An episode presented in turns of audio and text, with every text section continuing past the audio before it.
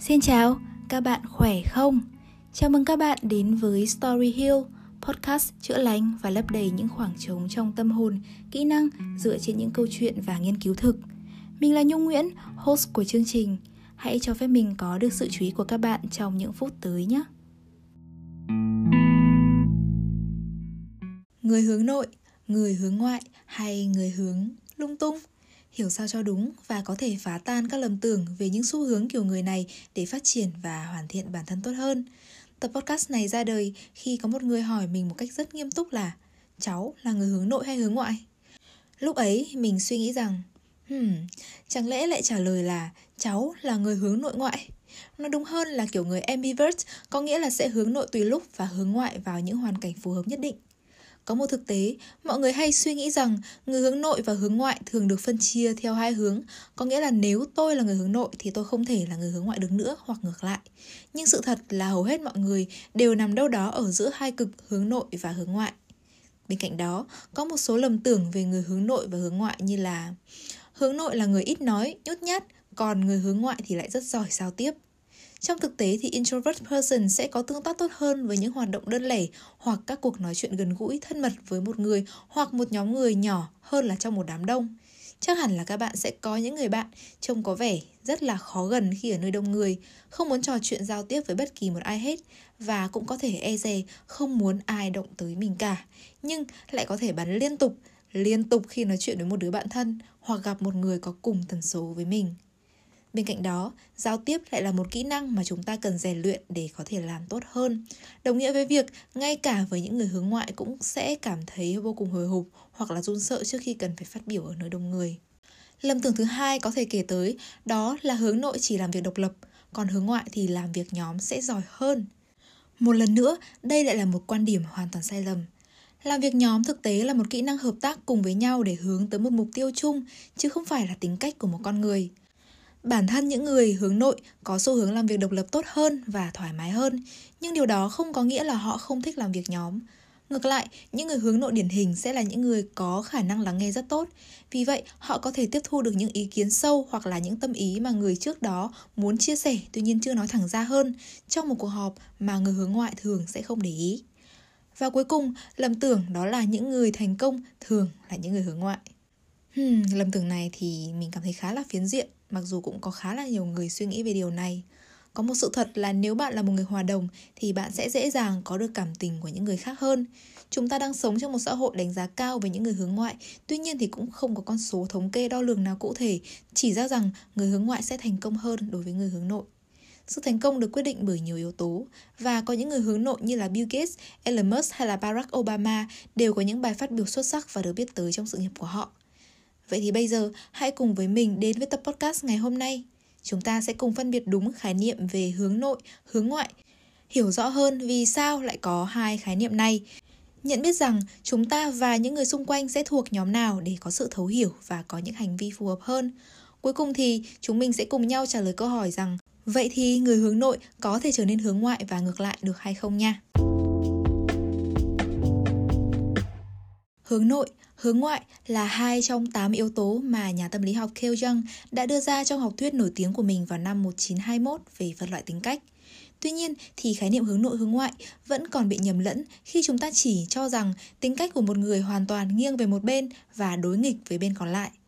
Trên thực tế, theo lý thuyết của Kale Jung, rất hiếm khi có 100% người hướng nội hoặc 100% hướng ngoại. Nói theo cách khác thì từ hướng nội, hướng ngoại ở đây cần được hiểu giống như là hai thái cực trên một thang đo tính cách và phần lớn mọi người sẽ nằm trong khoảng giữa của thang đo đó với tính cách có xu hướng nghiêng nhiều hơn về một bên hoặc là bên còn lại. Cụ thể hơn, người hướng nội là những người có xu hướng tập trung nhiều hơn vào những suy nghĩ, những xúc cảm và tâm trạng ở bên trong. Họ ít có động lực để tương tác xã hội, từ đó thì ít các mối quan hệ và thời gian giao tiếp hơn. Trái với việc có được năng lượng từ giao tiếp xã hội thì người hướng nội cần phải tiêu tốn năng lượng trong những tình huống đó. Người hướng ngoại sẽ tập trung vào những tương tác bên ngoài và các mối quan hệ xã hội. Và ngược lại với người hướng nội thì họ có những năng lượng từ giao tiếp với những người xung quanh, họ sẽ thích được sự chú ý trong một đám đông. Người hướng ngoại có được những cảm hứng khi nói chuyện, làm việc với người khác. Đôi khi thì việc ở một mình sẽ khiến họ có cảm giác nhàm chán. Hình dung một cách cụ thể hơn đi thì ví dụ như là sau khi tham gia một bữa tiệc sinh nhật hoặc là một bữa tiệc gen party của công ty chẳng hạn, hoặc khi bạn dành thời gian để đi chơi trong một nhóm đông người. Nếu là người hướng ngoại thì bạn sẽ cảm thấy vô cùng thích thú và được vui vẻ, trong khi người hướng nội sẽ cần phải nạp lại năng lượng bằng cách dành thời gian ở một mình sau đó. Giống như là để sạc pin lại những năng lượng đã tiêu thụ trước đó vậy. Câu hỏi thứ hai khá là thú vị. Vậy thì cơ sở nào, tại sao lại phân biệt có người hướng nội và người hướng ngoại? Theo nghiên cứu thì sẽ có hai yếu tố để giải thích cho lý do này. Đầu tiên là yếu tố về mặt sinh học, nghĩa là khi sinh ra thì chúng ta đã như vậy rồi. Một số nghiên cứu cho thấy rằng sự khác biệt giữa người hướng nội và người hướng ngoại được thể hiện qua nồng độ dopamine. Đây là một hormone hóa học đóng vai trò mật thiết đối với não bộ, sự học tập và sự kích thích với những điều mới mẻ. Bên cạnh đó, cũng có đặc điểm của gen di truyền nữa.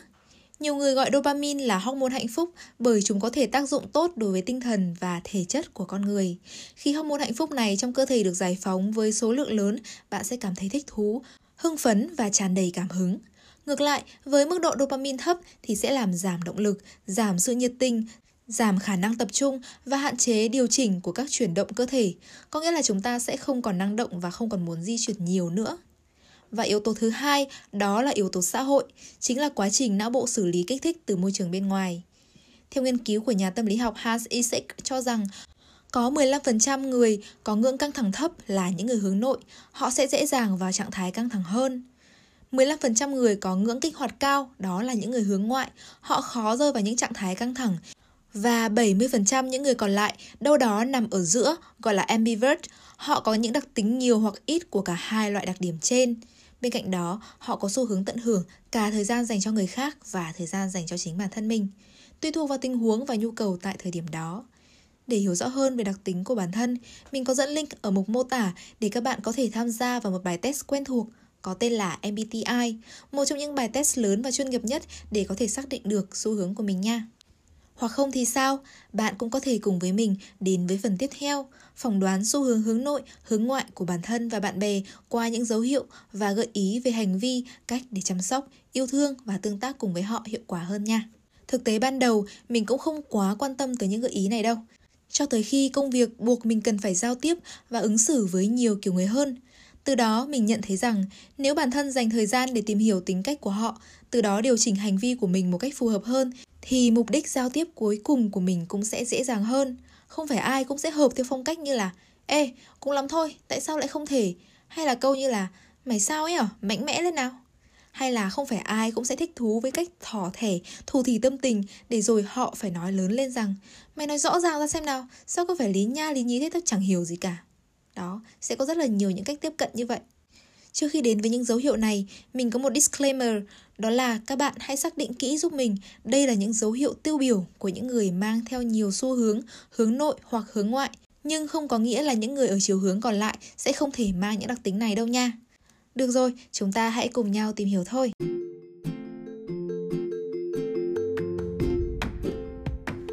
Đầu tiên, đó là dấu hiệu bạn là người hướng nội là khi bạn cảm thấy thực sự cạn kiệt năng lượng khi ở nơi đông người và bạn bị mất tập trung ở đó. Bạn có bao giờ cảm thấy kiệt sức sau khi dành thời gian ở nơi có rất nhiều người? Sau một ngày tương tác với người khác, bạn cần phải rút lui đến một nơi yên tĩnh và có một khoảng thời gian dài cho bản thân. Đó là khi bạn đã thực sự tiêu tốn năng lượng trong những tình huống xã hội. Khi người hướng nội phải dành thời gian cho các hoạt động xã hội như là tiệc tùng, sinh hoạt chung thì họ sẽ cảm thấy không tập trung và có thể là choáng ngợp các nhà nghiên cứu đã phát hiện ra rằng hướng nội có xu hướng dễ dàng phân tán sự chú ý hơn những người hướng ngoại. Điều đó sẽ lý giải được tại sao người hướng nội thường thích không gian yên tĩnh hơn. Dấu hiệu thứ hai đó là khi bạn thích một mình và thích làm những công việc có tính độc lập cao. Ví dụ, một người hướng nội có thể thích làm những công việc như là kế toán, lập trình viên, designer, dược sĩ hoặc nghệ sĩ vân vân. Nhưng điều này không đồng nghĩa là họ không thể làm những công việc khác mang nhiều tính tương tác xã hội hơn. Tuy nhiên thì họ vẫn sẽ ưu tiên và cảm thấy thoải mái hơn với những công việc độc lập và có thể suy nghĩ một mình. Với người hướng nội, thời gian thư giãn có thể là một buổi chiều yên tĩnh để enjoy những sở thích và đam mê cá nhân của bản thân, như là đọc một cuốn sách hay, đi bộ trong thiên nhiên yên bình hoặc xem một bộ phim giúp bạn cảm thấy được nạp đầy năng lượng hơn. Nhiều người hướng nội thích dành thời gian với bạn bè, những người mang lại cảm xúc thân thuộc cho họ. Họ đến những nơi yên tĩnh để suy ngẫm và nạp lại năng lượng cho chính mình. Dấu hiệu thứ ba đó là bạn sẽ có một hoặc một vài mối quan hệ thật sự thân thiết, sâu sắc và chất lượng. Một quan niệm sai lầm phổ biến về những người hướng nội là họ không thích kết giao với người khác. Sự thật là mặc dù những người hướng nội thường không thích giao tiếp xã hội nhiều, nhưng họ lại thích dành thời gian cho những người quan trọng với họ như là bạn thân hay là những thành viên trong gia đình họ sẽ thích thú khi dành thời gian chất lượng để nói chuyện với những người quan trọng đối với họ và sẽ say no với những mối quan hệ mang tính xã giao. Nó giống như là họ sẽ có nhiều bạn hơn là bè vậy. Thay vì có một nhóm những mối quan hệ xã hội rộng lớn mà họ chỉ biết ở mức độ hời hợt thôi, thì những người hướng nội thích sự gắn bó với các mối quan hệ sâu sắc và lâu dài. Dấu hiệu điển hình cuối cùng đó là bạn được nhận xét là một người trầm tính và khó gần, cũng như bạn có một đời sống nội tâm bởi vì những người hướng nội có xu hướng quay về với nội tâm của mình. Nếu bạn cảm thấy mình hiểu biết sâu sắc về bản thân mình, đọc vị được cảm xúc của mình thì bạn có thể là một người hướng nội. Người hướng nội thường được mô tả là trầm tính, xe dặt và đôi khi bị nhầm lẫn là một người nhút nhát. Nhưng có một điểm chúng ta cần phải phân biệt, đó là nhút nhát không phản ánh bạn là một người hướng nội. Nó đơn giản là một biểu hiện hành vi có thể xuất hiện ở tất cả mọi người. Những người này chỉ đơn giản là họ thích lựa chọn từ ngữ của mình một cách cẩn thận, không lãng phí thời gian hoặc năng lượng vào những cuộc trò chuyện không cần thiết mà thôi. Vậy thì chúng ta có thể chăm sóc những người có xu hướng hướng nội này như thế nào? Đừng làm phiền họ khi họ đang tập trung. Hãy suy nghĩ kỹ điều này nhé. Hãy cho họ thời gian để quan sát, suy ngẫm và đừng yêu cầu những câu trả lời ngay lập tức mình hiểu tính cách của một số người ừ, thực ra là nói đâu xa thì bản thân mình cũng vậy thôi. Với sự vội vàng và hơi thiếu kiên nhẫn thì mình luôn mong muốn nhận được những sự phản hồi ngay lập tức để có thể làm rõ được mọi vấn đề. Nhưng đôi khi, đó là mong muốn của chỉ riêng một mình mình thôi. Và nếu mình kỳ vọng như vậy ở một người hướng nội thì bản thân họ hay cả chính mình đều cảm thấy không thoải mái thứ hai, đó là hãy góp ý với họ ở những nơi riêng tư. Đừng bao giờ làm họ cảm thấy khó xử, xấu hổ ở một nơi công cộng. Thậm chí là khi mà bạn muốn chia sẻ về một điều gì đó mà hướng tốt đẹp, giúp cải tiến công việc cùng với họ hơn. Dù đó là những feed forward hướng tới những mục đích tốt đẹp mong muốn cải thiện, thì người hướng nội sẽ không dễ gì đó nhận nó với thái độ tích cực ngay được đâu. Chúng ta cần phải khéo léo ở điểm này nha và cuối cùng, đó là đừng ép buộc hay kỳ vọng họ kết bạn với quá nhiều người. Điều này thực sự gây căng thẳng và áp lực đối với họ. Điều này cũng giống như việc là bạn cần tôn trọng sự hướng nội của họ và đừng cố gắng biến họ trở thành một người hướng ngoại. Vậy thì, dấu hiệu bạn là người hướng ngoại thì sao nhỉ? Nếu bạn thích giao tiếp và điều này khiến bạn cảm thấy luôn tràn đầy năng lượng và được truyền cảm hứng. Người hướng ngoại không chỉ thích nói chuyện với bạn bè, gia đình và đồng nghiệp, họ thậm chí có khả năng bắt chuyện với những người hoàn toàn xa lạ người hướng ngoại thích gặp gỡ những người mới mẻ và tìm hiểu về cuộc sống của họ. Khi người hướng ngoại phải dành thời gian một mình nhiều thì họ sẽ thường bắt đầu cảm thấy chán nản và mệt mỏi. Không giống như những người hướng nội có xu hướng suy nghĩ trước khi nói, kiểu như là người hướng nội sẽ cần uốn lưỡi 7 lần trước khi nói và đôi khi có thể họ sẽ không nói luôn vì cho rằng không phù hợp. Thì người hướng ngoại có xu hướng sử dụng chính những lời nói như vậy là một cách để khám phá và sắp xếp suy nghĩ, ý tưởng của bản thân họ và dấu hiệu thứ hai rất rõ ràng, đó là nếu như bạn thích sự cởi mở. Người hướng ngoại khi lựa chọn bày tỏ suy nghĩ và cảm xúc của họ sẽ thường cởi mở hơn. Vì điều này, những người khác thường thấy rằng người hướng ngoại rất thoải mái và thân thiện hơn so với những người hướng nội. Một số cách để chăm sóc cho những người có xu hướng hướng ngoại này, đó là bạn hãy dành thật là nhiều thời gian, nhiều cơ hội để khen ngợi họ trước mặt nhiều người, luôn khuyến khích sự nhiệt tình và đừng bao giờ từ chối sự giúp đỡ của họ cả. Từ đó, để cho họ có thể duy trì sự năng nổ và hăng hái của mình bạn có thể đưa ra cho họ những sự lựa chọn khác nhau để họ sẽ là người lựa chọn. Cũng như hãy có những cử chỉ những hành động về mặt thể chất và sử dụng ngôn ngữ để thể hiện tình cảm của mình. Nghĩa là bạn hãy bộc lộ nhiều cảm xúc trước mặt họ có thể ôm vai báo cổ cũng là một cách khiến họ cảm thấy thích thú hơn. Và cuối cùng let them shine. Hãy để họ tỏa sáng nha họ sẽ rất vui về điều đó đấy. Vậy thì khi đã hiểu rõ các đặc tính rồi thì câu hỏi được đặt ra đó là hướng nội, hướng ngoại có thể thay đổi theo thời gian hay không? Người hướng nội có thể trở thành người hướng ngoại trong tương lai hay không? Câu trả lời ở đây không đơn giản là có hay không.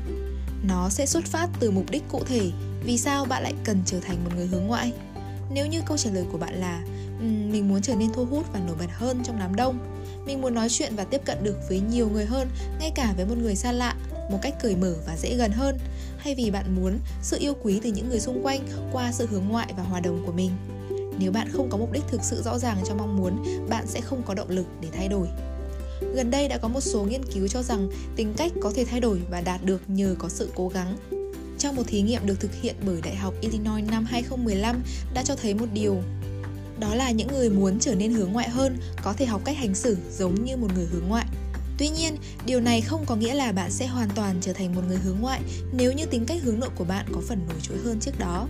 Trên thực tế, ở một nghiên cứu năm 2020 với hơn 800 sinh viên đại học và người lớn, khi được hỏi, hầu hết mọi người cho biết họ muốn trở nên hướng ngoại, ổn định hơn về mặt cảm xúc. Và mình cũng nhận ra rằng mọi thứ từ nơi làm việc, môi trường làm việc cho tới xã hội thông thường của chúng ta đều được cấu trúc để hướng tới sự sẽ khen ngợi cho những người hướng ngoại. Nếu một người hướng nội có công việc liên quan tới việc kết nối hoặc diễn thuyết trước công chúng hoặc muốn gặp ai đó và bắt đầu một mối quan hệ thì họ cần đẩy bản thân họ ra khỏi vùng an toàn. Điều này được gọi là sự cần thiết xã hội, social essentials. Bởi vậy, nếu bạn là một người hướng nội, thỉnh thoảng thể hiện những đặc điểm hướng ngoại ở nơi công cộng thì có thể đó chính là do nhu cầu xã hội đã tác động và ảnh hưởng tới bạn. Bởi vì chúng ta đang sống trong một thế giới mà sự tương tác xã hội được đánh giá cao và là chuẩn mực. Những người hướng nội thường thấy mình tương tác theo cách của người hướng ngoại hơn trong công việc, trong những hoạt động xã hội hay trong các mối quan hệ để có được sự tán thành và chấp nhận của những người xung quanh một người hướng nội thay đổi hành vi của họ để trở nên hướng ngoại hơn chắc chắn là một điều có thể. Nhưng điều đó phải có chủ đích và có mục đích rõ ràng. Trên thực tế thì điều này được chứng minh là rất khó khăn. Một người hướng nội thực hành hướng ngoại thường xuyên có thể nhận thấy rằng các hành vi hướng ngoại bắt đầu sẽ trở nên phổ biến hơn, được chấp nhận hơn và thậm chí những người xung quanh sẽ bắt đầu thể hiện sự yêu thích điều đó hơn. Tuy nhiên thì, điều này không có nghĩa là những người hướng nội với những khả năng này đang trở nên hướng ngoại hơn về mặt bản chất những người hướng nội có thể trông giống như những người hướng ngoại. Họ có thể học cách này, cách kia để thể hiện những hành vi hướng ngoại của mình, kiểm soát được sự lo lắng và sự kích thích từ môi trường. Nhưng điều đó sẽ không thay đổi được bản chất cơ bản của họ. Tính khí của họ vẫn sẽ nghiêng về hướng nội và họ sẽ cần thời gian để nghỉ ngơi, hồi sức sau khi đã rất rất cố gắng để hướng ngoại và ngay cả khi một người hướng nội đã tinh chỉnh hoặc thay đổi được hành vi của mình để trở nên hướng ngoại hơn thì họ cũng sẽ có khả năng quay trở lại con đường ban đầu khi mệt mỏi căng thẳng và lo lắng điều này được gọi là trạng thái dự phòng fallback state bởi vậy, nếu bạn là một người hướng nội đang dần rèn luyện bản thân để thể hiện những đặc điểm của một người hướng ngoại, thì ở một hoàn cảnh nếu khi bạn phải chịu nhiều áp lực thì bạn sẽ lại bắt đầu bộc lộ xu hướng của một người hướng nội. Nghiên cứu cũng chỉ ra rằng rất khó có khả năng bạn có thể chuyển tính cách hướng nội của bạn thành hướng ngoại hoặc hoàn toàn ngược lại. Các nghiên cứu cho thấy những đặc điểm tính cách và tâm lý khá ổn định sau khi bạn bước sang ngưỡng tuổi 30. Con số 30 đó, nếu có thì cũng là một số thay đổi nhỏ xảy ra theo thời gian nhưng thường sẽ ở mức độ không đáng kể từ sau tuổi 30 mà thôi.